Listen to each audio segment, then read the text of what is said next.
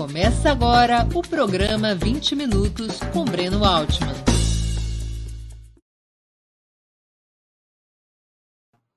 Bom dia! Hoje é 6 de dezembro de 2021. Terei a honra de entrevistar a cineasta Carla Camurati, diretora do filme, do documentário Oito Presidentes, Um Juramento, presidente da Fundação Teatro Municipal do Rio de Janeiro entre 2007 e 2014, é sócia fundadora da Copacabana Filmes. Carla Camurati tem uma longa e premiada carreira no audiovisual brasileiro. Estrelou novelas como Brilhante, 1991, de Gilberto Braga, Sol de Verão, de Manuel Carlos, e Livre para Voar, de Walter Negrão e Alcides Nogueira, entre outras produções, todas na TV Globo. No cinema estrelou a trilogia O Olho Mágico do Amor, Onda Nova e Estrela Nua, na direção de José Antônio Garcia e Ícaro Martins. Seu primeiro curta-metragem como diretora foi A Mulher Fatal Encontra o Homem Ideal, de 1987. Em 1995, depois da destruição do cinema brasileiro promovida pelo governo Fernando Collor de Mello, Carla Camurati dirigiu o filme que marcou a chamada retomada do cinema brasileiro, Carlota Joaquina, Princesa do Brasil, com Marieta Severo no papel da personagem histórica que dá nome ao filme. No ano de 1997, Carla Camurati dirigiu o primeiro filme ópera do Brasil, La Serva Padrona. Passou a dirigir ao lado de grandes maestros montagens de ópera como Madame Butterfly, de Puccini, Carmen, de Bizet, O Barbeiro de Sevilha, de Giacomo Rossini e Rita, de Donizetti. Também dirigiu o longa Copacabana e Irma Vap, O Retorno, adaptação da peça teatral com texto original de Charles Ludlam, protagonizada no teatro por Marco Nanini e Ney Latorraca. Mas antes de começar a conversa, gostaria de pedir que façam uma assinatura solidária de Opera Mundi em nosso site ou se tornem membros pagantes de nosso canal no YouTube. A imprensa independente e Opera Mundi precisam da sua ajuda para se sustentar e se desenvolver. Também peço que curtam e compartilhem esse vídeo, além de ativarem o sininho do canal. São ações que ampliam nossa audiência e nossa receita publicitária. Nossos espectadores e espectadoras também poderão fazer perguntas à convidada. Basta escrevê-las na área de bate-papo do YouTube. A quem as fizer, peço que contribuam com o Super Chat ou o Super Sticker. Outra forma de colaboração é através do Pix. Nossa chave é apoie@operamundi.com.br. Eu vou repetir, apoie@operamundi.com.br. Bom dia, Carla. Muito obrigado por atender nosso convite. Para mim é uma grande honra recebê-la em nosso programa. Bom dia, Breno. Prazer também de estar aqui com você. Carla, o que te levou a produzir o documentário Oito Presidentes, Um Juramento?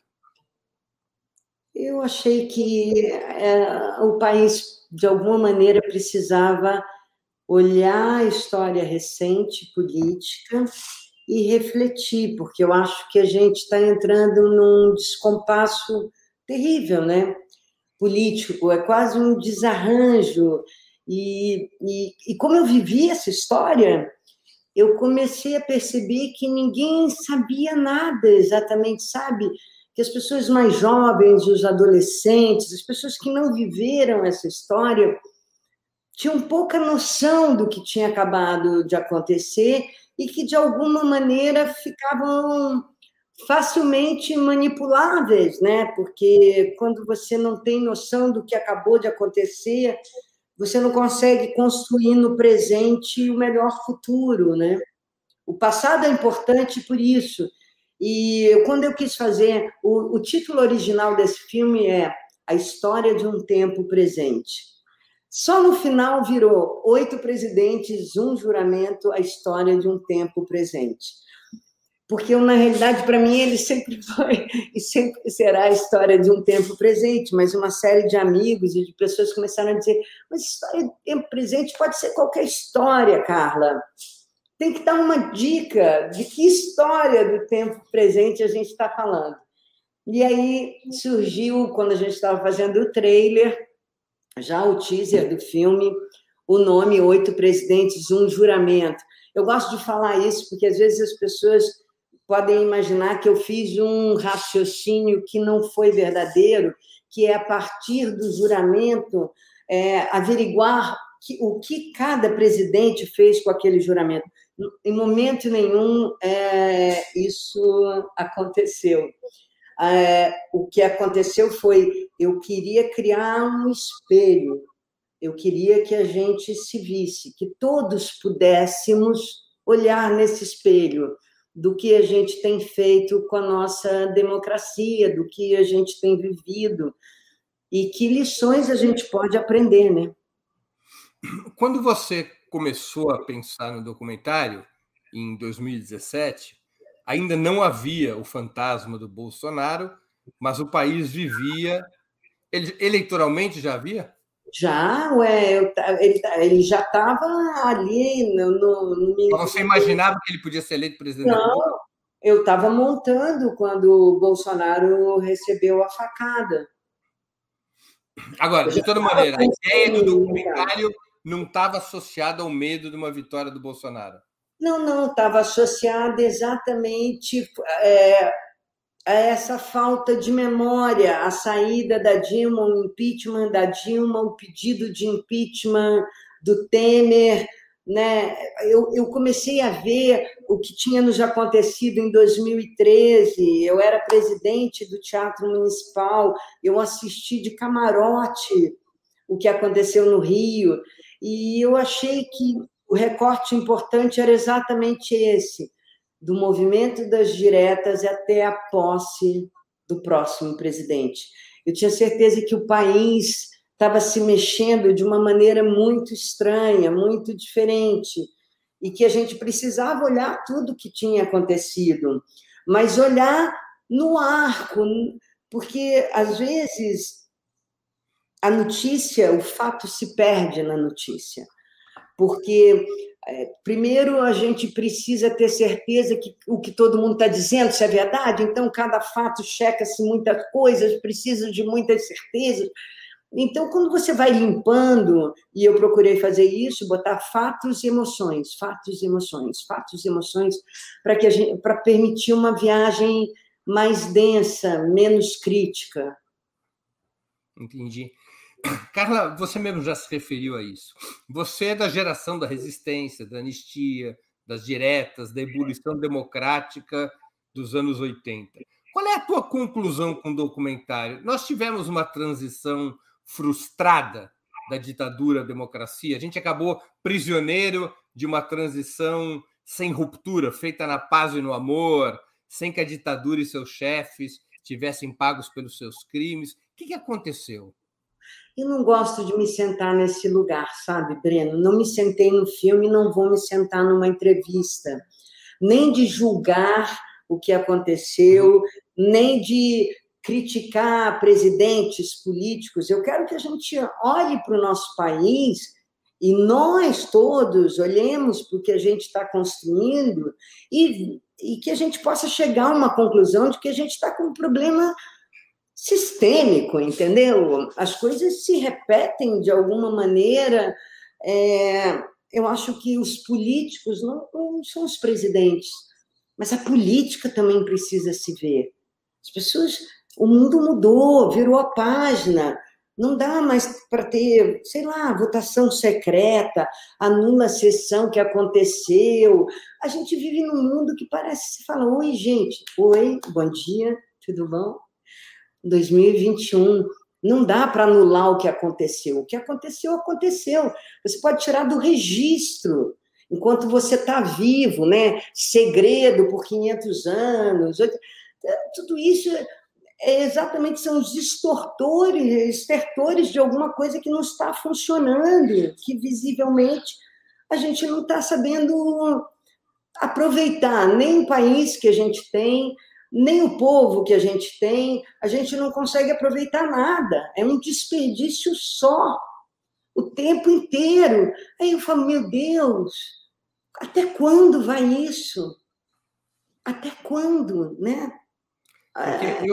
Eu assisti ao documentário, eu fui assistir ontem, eu fiquei com uma... Quando eu saí do cinema, a minha percepção era assim, havia momentos de grande euforia, a gente parecia perto de uma felicidade incrível e, de repente, a gente recuava, como se fosse aquele antigo jogo banco imobiliário, em que você ia avançando, avançando, de repente o dado dava errado, você tinha que recuar 30 casas. Isso é sempre a sensação de que o Brasil é um pote no fim do arco-íris, mas a gente nunca chega nesse pote. É, porque eu acho que a gente tem um problema delicado na questão política, e os próprios políticos tinham que se analisar, se olhar no espelho. Eu sei que olhar no espelho não é bom às vezes, a gente fica incomodado com a gente mesmo, por uma série de motivos, né? Mas a gente precisa de uma reflexão, porque a gente não vai a nada, a lugar nenhum, e passam gerações e gerações, e o Brasil é esse famoso desperdício, entende? E, no fundo, a gente está perdendo coisas tão importantes, as palavras perderam valor, tudo um pouco perdeu o valor, porque a gente não consegue entender, às vezes, até o que está nos acontecendo. Por isso, eu busquei uma neutralidade o tempo inteiro no filme, no sentido de que, independente se você é de direita, de centro, de esquerda, de onde você quiser ser, né, que é o seu direito ser, né, e conviver com a multiplicidade, com a diferença, para que a gente possa sentar, assistir, olhar e dizer assim, ok, seja de direita, seja de centro, seja de esquerda, destruir não. Chega de as pessoas o tempo inteiro destruírem o que a gente arduamente conseguiu construir. Então, o país tem que ter um limite do qual a gente não caia. Não dá para cair. Tem horas que você fala, não, daqui, seja quem tiver, não dá para cair. Educação, ciência, meio ambiente, as bases que o Brasil tem, as mais poderosas, as mais ricas, não podem ficar dessa maneira. E isso não é uma crítica especificamente ao governo atual ou àquele presidente. Isso é uma maneira de olhar o país mesmo, que todos temos que ter, porque entra João, sai Manuel, vem Aristides, e na realidade, lá no fundo, o país avança e volta por isso, porque não tem uma população que fique ali marcando qual é a nossa base, da qual a gente não cai, né? Porque tem que ter uma.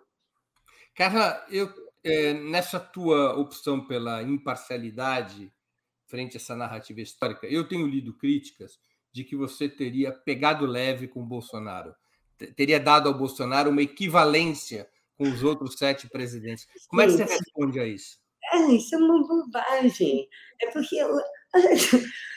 as pessoas querem o que elas sabem, o filme entrega. Por isso, o que é a história do tempo presente, né? A história do tempo presente é um ramo da historiografia que estuda as histórias vivas, na qual os fatos estão em processo, que é exatamente o que a gente está vivendo. Estamos todos aqui, vivos, passamos por isso, os nossos protagonistas também, muitos ainda são, né, potentes para decidir coisas aqui e acolá. Então, é muito bom que a gente veja isso.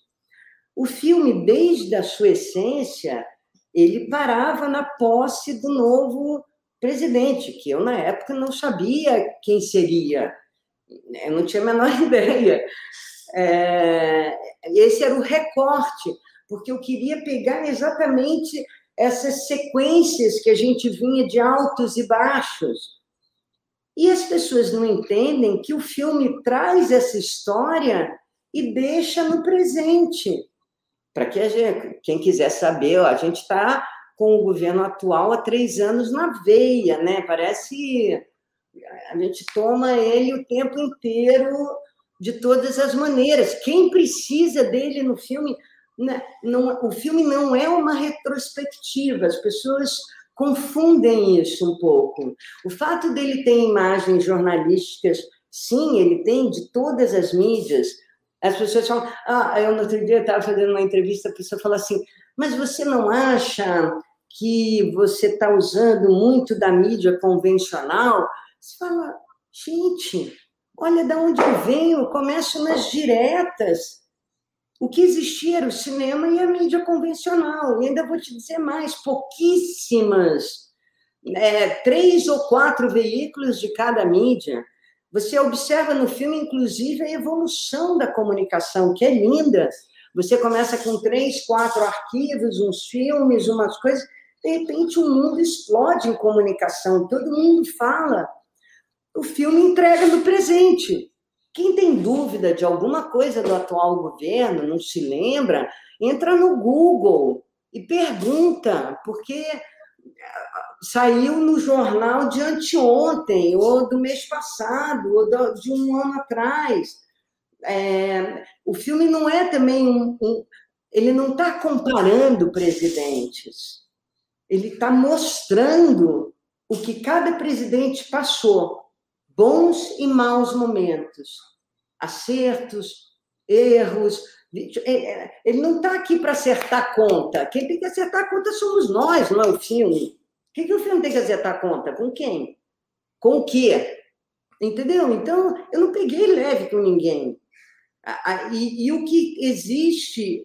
Aliás, não peguei leve com ninguém mesmo. Isso ninguém pode falar. O filme é super cru nas situações que ele tem que ser. Ele mostra o que foi, o que aconteceu. É claro que, como você está lidando com uma história viva, os personagens mudam de lugar, mudam de atitude, entendeu? Você tem... Você achava que João era uma coisa, João era outra. Você pensava que nem novela. Meu Deus, era ele! Olha agora que ele apareceu, como ele apareceu. O Brasil, a realidade supera a arte. Não, ninguém topava fazer uma novela dessas. Eu dizia que a gente era maluco, falava, pelo amor de Deus, inventa algo melhor, faz uma coisa, repete sempre a mesma coisa, e repete, e vai só piorando, repete, piora. Mas eu não falo isso dos presidentes, porque os presidentes são o nosso fio condutor, porque a partir deles... as coisas se transformam no país. Mas o filme é direto com todo mundo, com o Congresso, com a Câmara, com o Senado, com o STF, com muito respeito com todos, sem nenhuma... Eu não quis hora nenhuma... Não procurei ficar fazendo gracinha, nem piadinha, nem isso. Agora tem coisas que acontecem que as pessoas até dão risadas, porque, apesar da situação ser seríssima, as respostas são loucas. Então, volta e meia tem uma gargalhada. Mas o objetivo do filme não é esse, entende? Não é acertar conta. Foi por tua busca de estar muito colada nos fatos que você fez uma opção de praticamente não tem... aquele recurso tradicional de documentários, que são os depoimentos de suporte analíticos? Eu não quis. Primeiro, eu não queria opinar. Eu queria que as pessoas refletissem. Eu acho que a gente vive num mundo hoje onde todo mundo opina sobre tudo. Tudo. Todo mundo tem uma opinião sobre isso, sobre aquilo. E aí acaba que muita opinião, pouca reflexão. E muita gente compra opinião e substitui pela própria reflexão, o que é pior. Então, eu não quis nem entrevistar os presidentes. Por que eu não quis entrevistar os presidentes? Primeiro, porque eu não queria me colocar indagando a eles ou questionando em nenhum momento as atitudes. Eu queria só criar essa base. Eu queria levantar todos os fatos que aconteceram, todas as emoções que todos nós passamos, eles inclusive, porque o que acontece é que, se eu vou te entrevistar, você vai ter sempre milhões de razões, ou porque você fez, ou porque você deixou de fazer. Assim como eu tenho as minhas.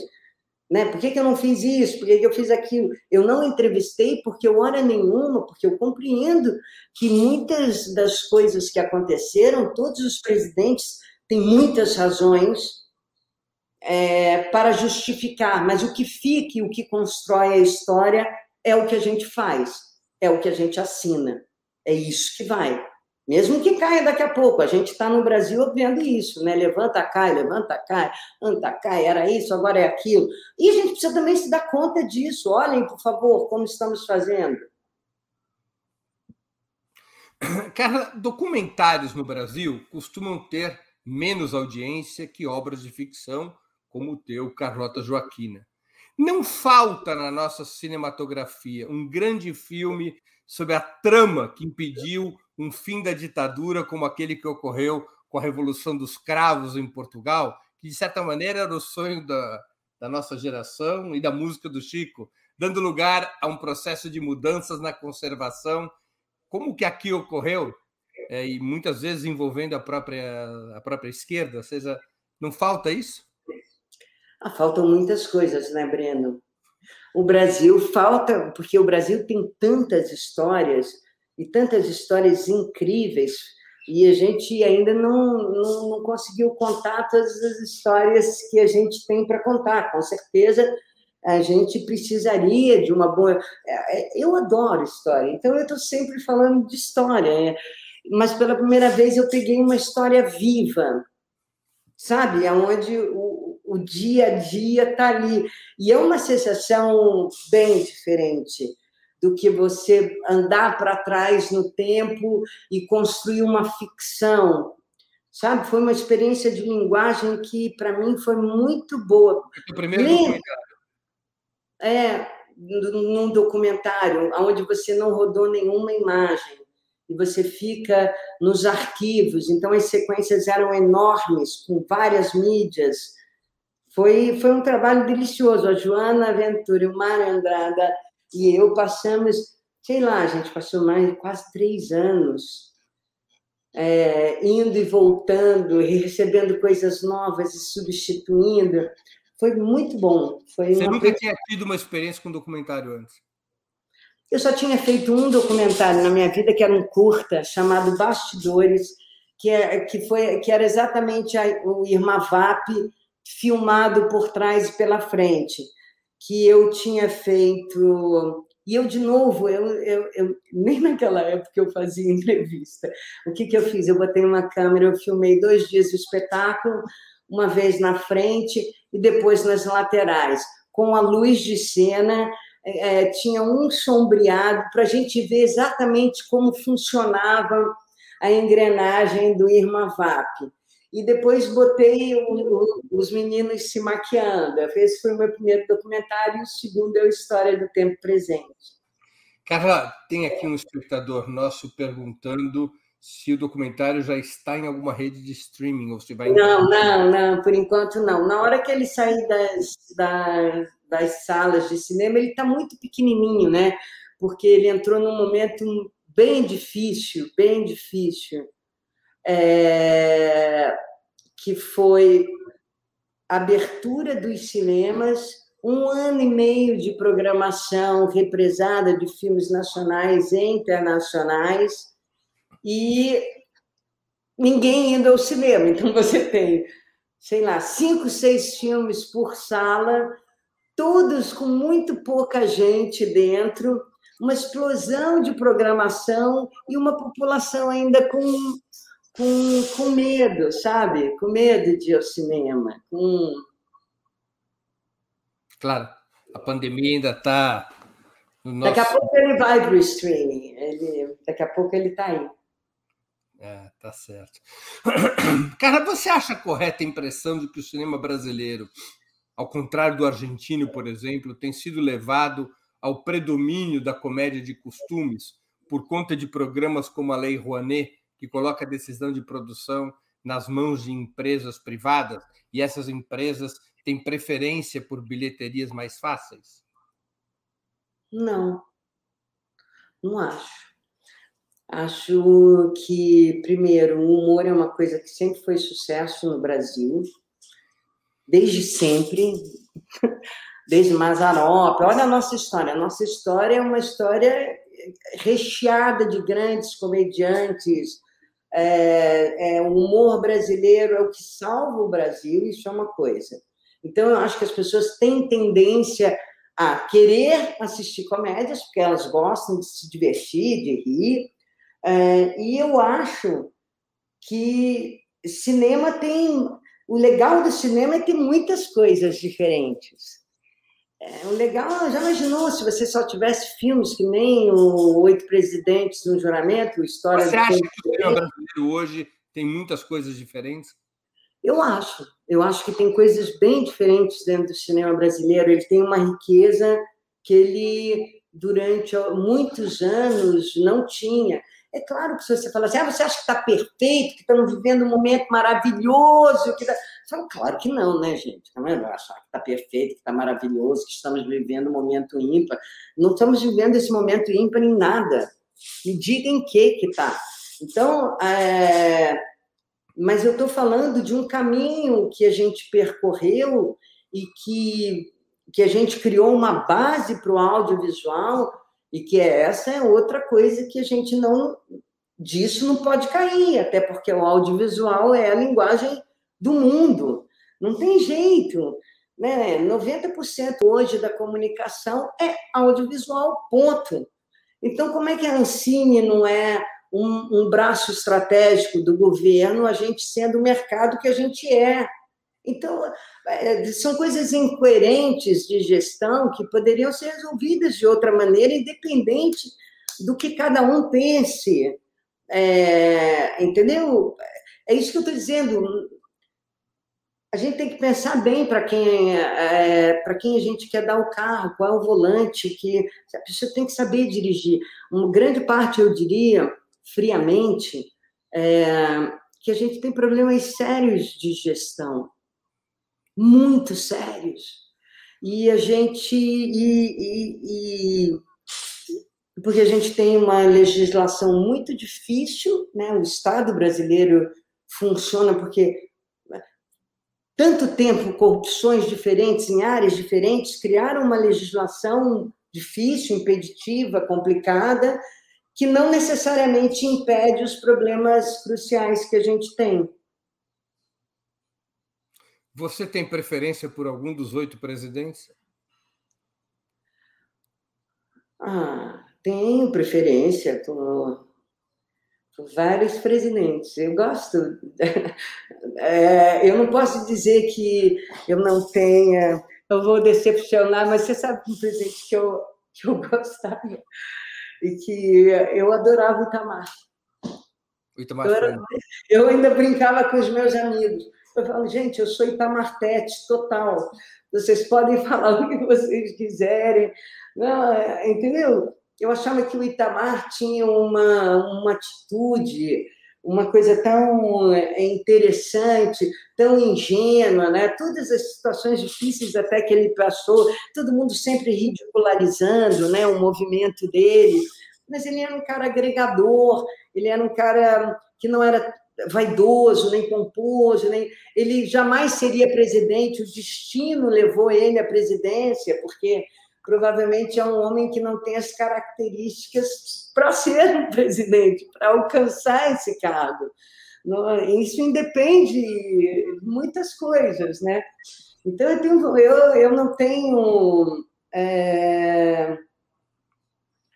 O que eu acho lindo, Breno, de ver esse filme é ver como o povo brasileiro participou desse momento da nossa história, como a gente participa ativamente das questões do país. Só que eu acho que a gente está vivendo um momento muito difícil, onde se havia manipulação, hoje a manipulação é enorme, muito pior, mais cruel, desenfreada, e a gente precisa saber mais sobre o que a gente está falando e está vendo. Então, eu acho que, nesse sentido, a gente tem que se preparar muito bem para as próximas eleições. Não só no voto, mas no que a gente quer para o país. Porque a gente fica no desejo alheio, né? Cada um sabe o que vai fazer para o país, cada um... Algumas pessoas têm, no plano das ideias, um plano para o Brasil, mas não sei se todas têm ou tiveram. Então, a gente tem que ter, isso eu posso garantir. Que plano a gente quer para o nosso país, para a gente contratar direito na hora do voto, entendeu? Senão a gente vota e contrata mal. A gente fica na raiva, né? Eu sinto muito, as pessoas muito raivosas, todo mundo se manifesta o tempo inteiro com raiva, com raiva. Eu vou olhando, eu não consigo entrar. Sabe, parece que está batendo corda foguinho, que eu falo, ih, gente, não vou entrar, não. Não vou entrar mesmo. Eu preciso pensar, raciocinar, analisar, ouvir pessoas, ouvir justificativas, entender os processos. Nesse foguinho, para todo mundo se ofender, entendeu? Carla, a gente está chegando no fim da entrevista, te fazer duas perguntas que eu sempre faço aos convidados nesse momento.